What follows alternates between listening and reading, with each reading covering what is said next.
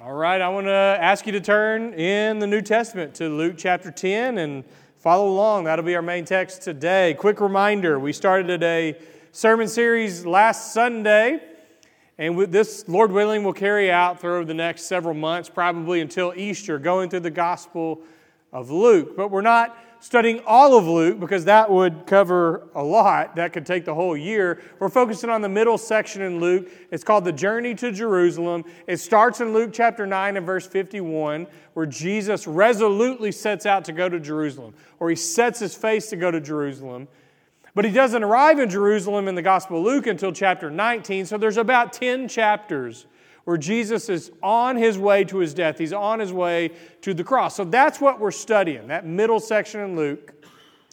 And most of those teachings, parables, stories, interactions are unique to Luke's gospel. And that's what we're using as our guide these next several months, titling this series Outsiders. Because on this journey to Jerusalem, you're going to see that Luke presents to us Jesus' heart for those who are outsiders. I want to start with this question to kind of get your mind thinking, maybe use your imagination a little bit, but imagine you're in public. Wherever that would be, wherever it is that you go, if you go into a public setting, a restaurant, maybe you're out at some public event, or you go to the mall, Mall of Longview, if anybody still goes to the mall, or maybe Maybe you're at the park, wherever it would be. Just imagine yourself out in public where maybe somewhere you normally go, and while you're out in public, you notice that there's somebody there that is in distress or danger or pain. Some stranger. You don't know who they are, but you can tell there's something wrong. How do you respond? What do you do when you're out in public?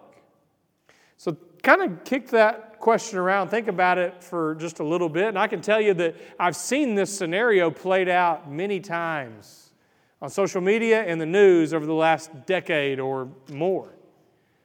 Time after time, I'll see sometimes horrendous videos. Sometimes they're just arguments or kind of a verbal altercation, sometimes a physical altercation. But you'll see videos of this happening. And what are most people doing nowadays? Can anybody guess?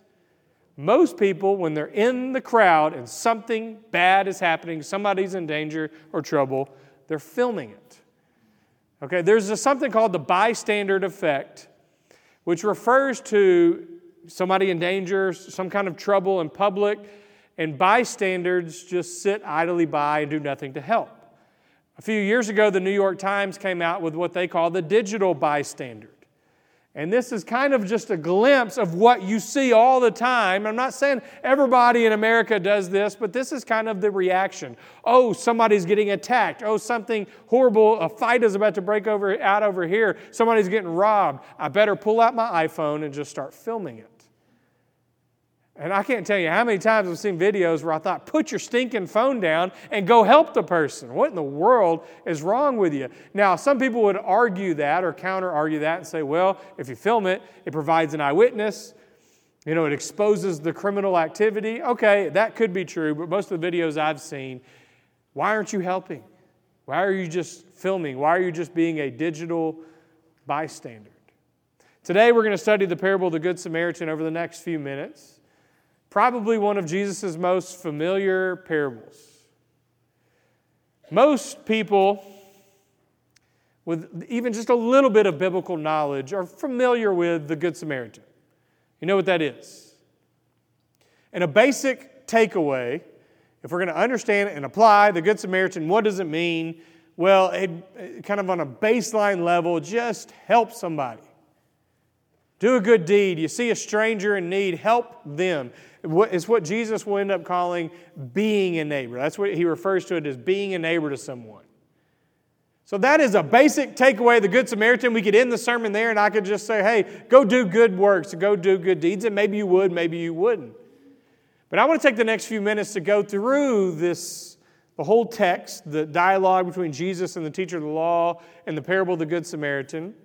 And even if you've studied this a hundred times in your life, hopefully you can hear it with fresh ears, and, and we'll discover together that although that is true, a basic takeaway of the Good Samaritan is to help someone, there's also a lot of depth to this parable. There's many layers to it. So let's just walk through it. Starting in verse 25. Just then a lawyer stood up to test Jesus. Teacher, he said, What must I do to inherit eternal life? I do not, by the way, a lawyer is not like what we think of as a lawyer today. A lawyer means an expert in the law of Moses, the Torah.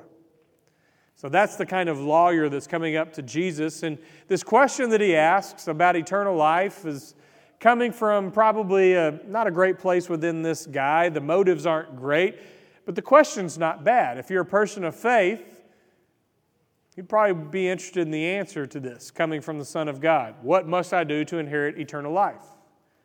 Some authors point out that the question itself is flawed because if you think about an inheritance, you, you receive an inheritance just by being a blood relative to someone or being adopted into a family. You can receive an inheritance because of that. You really don't do anything to earn it, you're just family.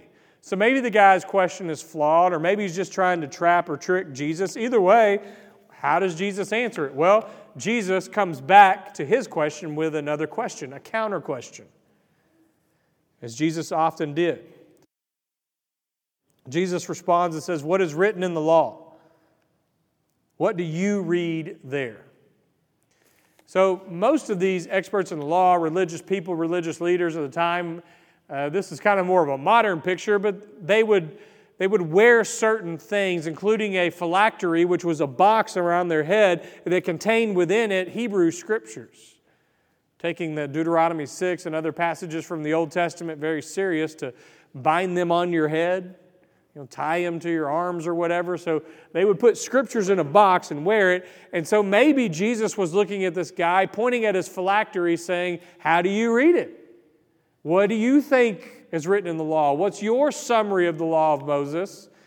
Well, this guy gives a great answer in verse 27.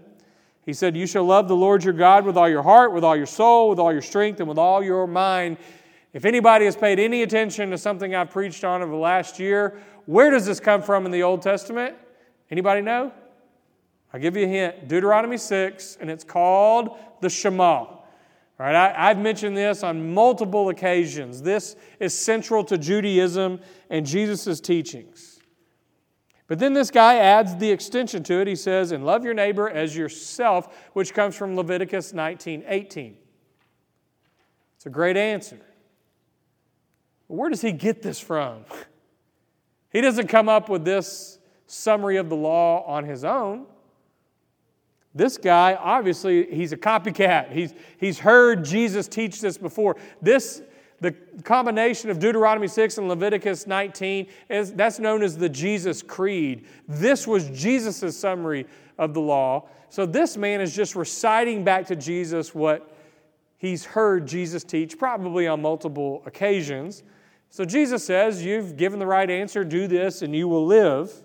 But wanting to justify himself, he asked, he asked Jesus, And who is my neighbor? So, even though his motives aren't from, coming from the greatest place, I think these are two good questions. What must I do to inherit eternal life? And who is my neighbor? Look, if you're supposed to love your neighbors yourself, and that's an important command, yeah, I want to know the same thing. Who is it exactly that I'm supposed to love? And I believe the way this guy is asking the question is he's asking, what are our limits? Where do we get to draw the line? Another way of asking it maybe would be, who is my neighbor and who is not my neighbor? Who are the insiders that we are required to love? Who's like us, who thinks like us, shares the same political views and religious views that we do? We will love those people. But who are the outsiders who aren't like us that we're not required to love? You see, I think that's what this teacher of the law, this expert in the law, was looking for. Who are we not supposed to love? Well, Jesus, instead of giving this guy just an, an answer, giving him some requirements, instead of asking another question, Jesus now tells a parable. A parable in uh, Hebrew is called a mashal. It's an ancient form of storytelling, maybe kind of like a riddle. It's a teaching device that rabbis would often use, and Jesus perfected to stimulate your imagination instead of just giving you the answer, to really make you think deeply. And that's what Jesus is doing here with his parable of the Good Samaritan. I want to read it, verse 30 through 35. Follow along with me. Like I said earlier, you've probably heard this a hundred times before, but maybe God will speak to you in a fresh way. Sometimes that happens.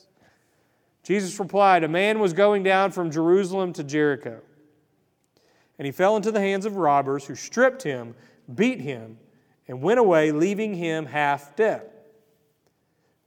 According to one scholar, that's scene one. There's seven scenes in this. Now, by chance, a priest was going down that road, and when he saw him, he passed by on the other side. That's scene two. So, likewise, a Levite, when he came to the place and saw him, pass by on the other side. Scene three. And now, scene four, verse 33 But a Samaritan, while traveling, came near him and when he saw him, he was moved with pity.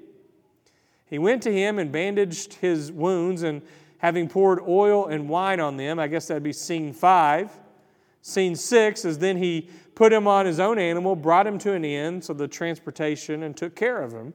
And then scene seven is the next day. He took out two denarii, gave them to the innkeeper, and said, Take care of him, and when I come back, I will repay you whatever more you spend.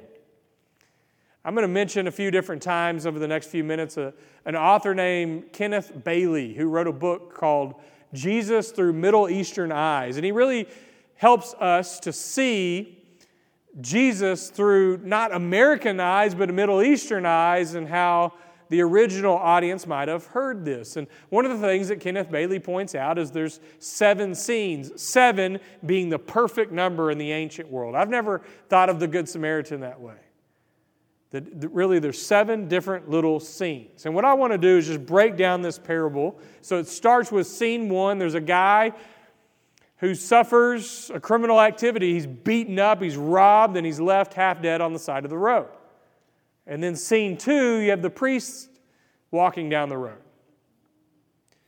Now, at face value, you just see, okay, the priest walks by on the other side and he does nothing to help. So, shame on him. But what Kenneth Bailey points out is a little bit of history helps us understand a few things. For one, most priests in that time would have lived in Jericho. And if he's on the, the road from Jerusalem to Jericho, which would have been about 17 miles, he probably just served a two week assignment in Jerusalem at the temple. And now he's headed home. So, two weeks of working, time to go home and relax. And on his way home, that's when he sees this guy beat up on the side of the road. But there's several promas, prom, uh, problems that this priest has to face, this dilemma that he's in. And one of the most basic ones is he sees this guy and he doesn't really know who he is, but he looks like he's possibly dead. So if a priest touches a corpse, he is now ceremonially defiled. And the priest knows that according to the law of Moses, if he were to touch a corpse, he would have to then, instead of going home, return back to Jerusalem and go through a one week time period where he is ceremonially purified before he can go home. He doesn't want to mess with all that. Man, two weeks of work and I just want to go home. So the priest, maybe using the religious excuse of the ceremonial you know, whether or not he'd be pure or impure, he used that excuse. He keeps walking on by. Well, then the Levite comes in the next scene. He walks on by, does the same thing the priest does, doesn't stop. Well, a Levite was a priest's assistant. Probably had just served a two week assignment with the priest in the temple in Jerusalem. He's traveling down the same road, going home to Jericho, but he's behind the priest. So the Levite knows the priest saw this same guy that's half dead on the side of the road, and his leader, the priest, didn't stop. So the priest has already set the precedence. What's the Levite going to do? Is he going to help this guy and show up in Jericho with a wounded man that the priest walked by and upstage the priest? He's not going to do that. So, even though there would be some risk involved with the Levite, he takes the easy route. He follows in the footsteps of the priest and he walks on by. And then you get the Samaritan. So, here's where there's a twist in the story. The original audience would have expected a priest, a Levite, and then the Jewish layman who would have also served in the temple. So that's what they're expecting is the third person walking by, but instead there's this huge twist. And Jesus said, Now a Samaritan comes. Samaritans and Jews hated each other. I talked about that last week a little bit. There was a long standing hatred between the two groups. we looked at Luke chapter 9 last week where Jesus, was, on his first stop, on his way to Jerusalem, he tries to stop in a Samaritan village and they won't receive him because he's headed towards Jerusalem. And James and John, because of this hatred, they said, Lord, do you want us to call down fire and consume this village? We want us to wipe them out. And that's just a small glimpse giving you an example. You look at John 4, the woman at the well, when Jesus goes to Samaria, how Jews and Samaritans did not interact with each other or like each other. They were enemies to each other. And yet Jesus tells a parable where the enemy becomes the hero. You know, following along with this outsider theme, the Samaritan is the outsider. This parable would have been shocking and provocative and offensive to this teacher of the law and to anybody else in that first century listening to it. When the priest and Levite walk by and do nothing, they're religious leaders, but this Samaritan, this outsider, this enemy, he's the one that stops. There's a Bible professor named Amy Jill Levine who was a New Testament professor at Vanderbilt University. And not long after the 9 11 attack, she was teaching on the parable of the Good Samaritan. And she said that one of the best ways for us as Americans to really understand and grasp the sting of this parable, it would be like a modern day parable where you say two church leaders walk by and do nothing. And then the third person that walks by is a member of Al Qaeda, and the member of Al Qaeda stops and helps and does everything the Samaritan does. 20 years after 9 11, it may not have quite the same sting to it as it did 15, 20 years ago. But you get the idea if you lived through 9 11, that would be highly offensive. A member of the terrorist group, of the, the enemy group. You know, a guy named Josh Graves wrote a book called How Not to Kill a Muslim, which the title itself sounds offensive, but he did it with the help of Muslims. But the point was, he was sharing how similar Jews and Samaritans were to each other, but how much they hated each other to Christianity and Islam. And so Amy Jill Levine is, is kind of taking that same route, and she's saying, Look, if it's offensive to you to say that, that is how they would have felt when Jesus said a Samaritan becomes a hero. And what is often missed in this parable is that the Samaritan actually takes a really big risk.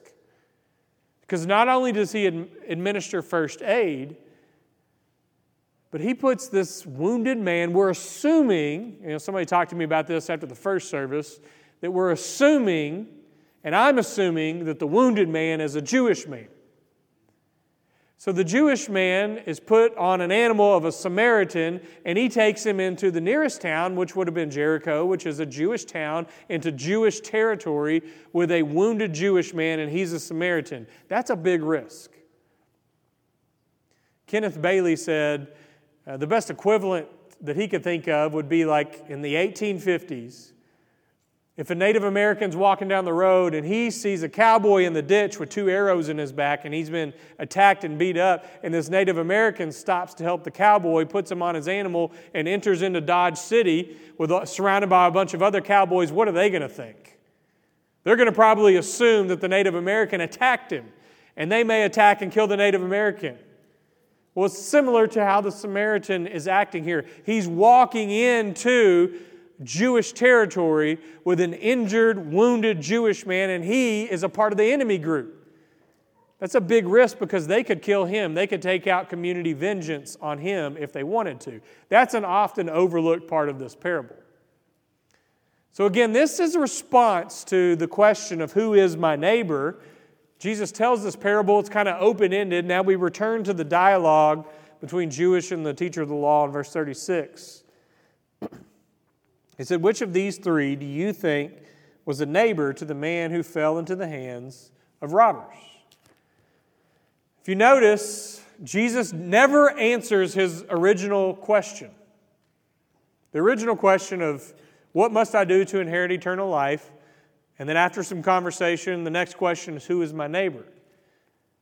Jesus tells a parable, and then I guess if you're looking for an answer, you basically could say there's no one who is not your neighbor.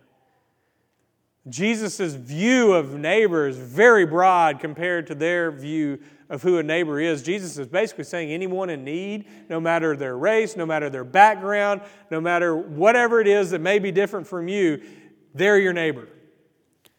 And really, what Jesus is turning this into is who can I become a neighbor to? Who can you become a neighbor to?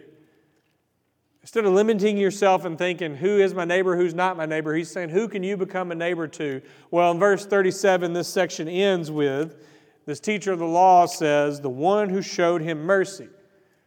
It's been pointed out many times before that the teacher of the law does not say the Samaritan because of that hatred between the two groups. He says, the one who showed him mercy.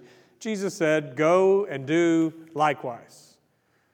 So, this whole section, which is unique to the Gospel of Luke, um, it's what we've come to know it as the parable of the Good Samaritan. Very shocking, provocative, and potentially offensive to the original audience, and it can be to us too if we let it. So I want to go back to the question I started with. You're in a public place, you see somebody in danger or pain or trouble, how do you respond? If I were talking to you one on one and I asked you this question, I imagine most of us would say, Of course I would help. Of course I would intervene if I saw somebody in trouble. Or at least I'd call 911 because we have good intentions and we have a tendency to view ourselves as the Samaritan, as the hero in the story. But for the next few minutes, let me just dig into that a little bit. There's an author that I really like, Peter Scazzero, and in his book, Emotionally Healthy Leader and Emotionally Healthy Spirituality, he talks about how we all have this shadow side to us. Uh, you could also call it your false self, as some church fathers have called it. But the way Peter Scazzero describes the shadow side to who we are are those hidden motivations deep within us that affect our behaviors that doesn't come from a good place. It's probably the most ungodly places within us that sometimes we don't even realize we have, but sometimes our shadow works more than the, the new creation in Christ. So if you look at it from that perspective, that we all have this kind of shadow nature to us, and we look at the Good Samaritan, we say, Yeah, I'd be willing to help the person in the ditch, whoever that may be or whatever that may look like, but it depends on a few things. It depends on whether or not somebody will notice me. Who will notice me? I'm willing to help, but I want to make sure I get credit for it. I want to make sure that somebody praises me, congratulates me, takes a picture of me, brags about me on social media. As long as that happens, then sure, I'll be willing to help someone. Now, you may not admit to that being your motivation, that's that shadow side. You know, maybe that's you if you're being truthful, or maybe you'd be willing to help the person in the ditch but it depends on who is in the ditch. There's a lot of people that we would bend over backwards to help, but who's in that ditch? Maybe we have subconsciously, or that shadow side, that false self within us, some prejudices that we don't even realize that we have. Back to that professor, Amy Jill Levine, she said that really the deepest way to understand the parable of the Good Samaritan and that sting that it brings with it is to place yourself in the ditch. And if you're the wounded person, you're not the priest, you're not the Levite, you're not even the Samaritan, you're the wounded person in the ditch, who is the very last person that you would want to look up and see them coming to your rescue? Who do you hate? Who do you despise? Who's your enemy? Well, who's your enemy group? A person, a group of people, whoever it may be. And what she's saying is that's how you can truly grasp the depth of this parable. So you reverse that around, and yeah, you're willing to help and be a good Samaritan, but it depends on who it is that I'm helping. Or maybe you could say, or your shadow side says, I'll help, but it depends on why they're in the ditch. Why are they in the ditch? Is it because they're ignorant? Is it because they're on something? Is it because they're not lazy and not willing to work? We have these judgmental, this judgmental side of us, this judgmental nature to us that, again, can happen subconsciously, a part of the shadow nature that prevents us from truly being a neighbor. The list could go on and on. If you're being honest with yourself, you could probably come up with some things you're like, yeah, that's the shadow side of me working.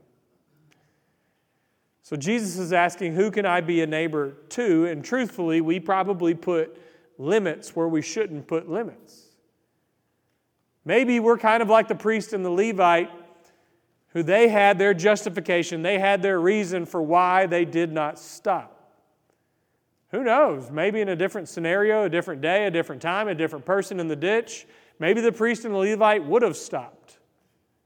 So, are we like the priest and the Levite we had these limits?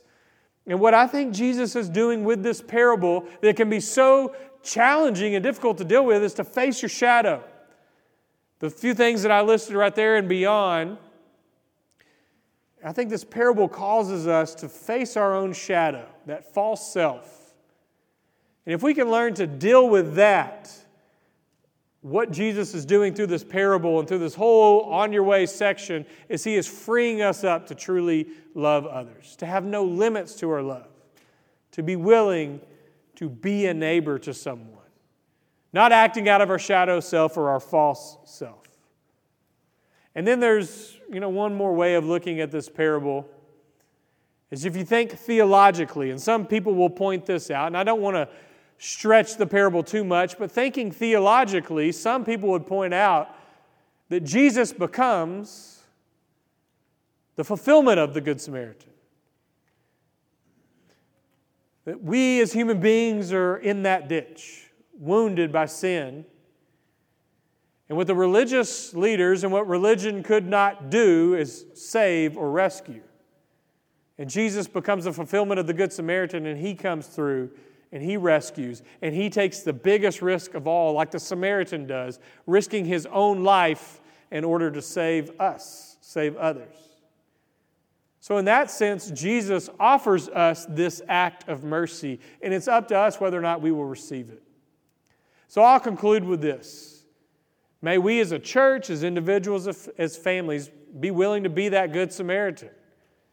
To that basic, baseline understanding of this parable is to be willing to help others and do good to others.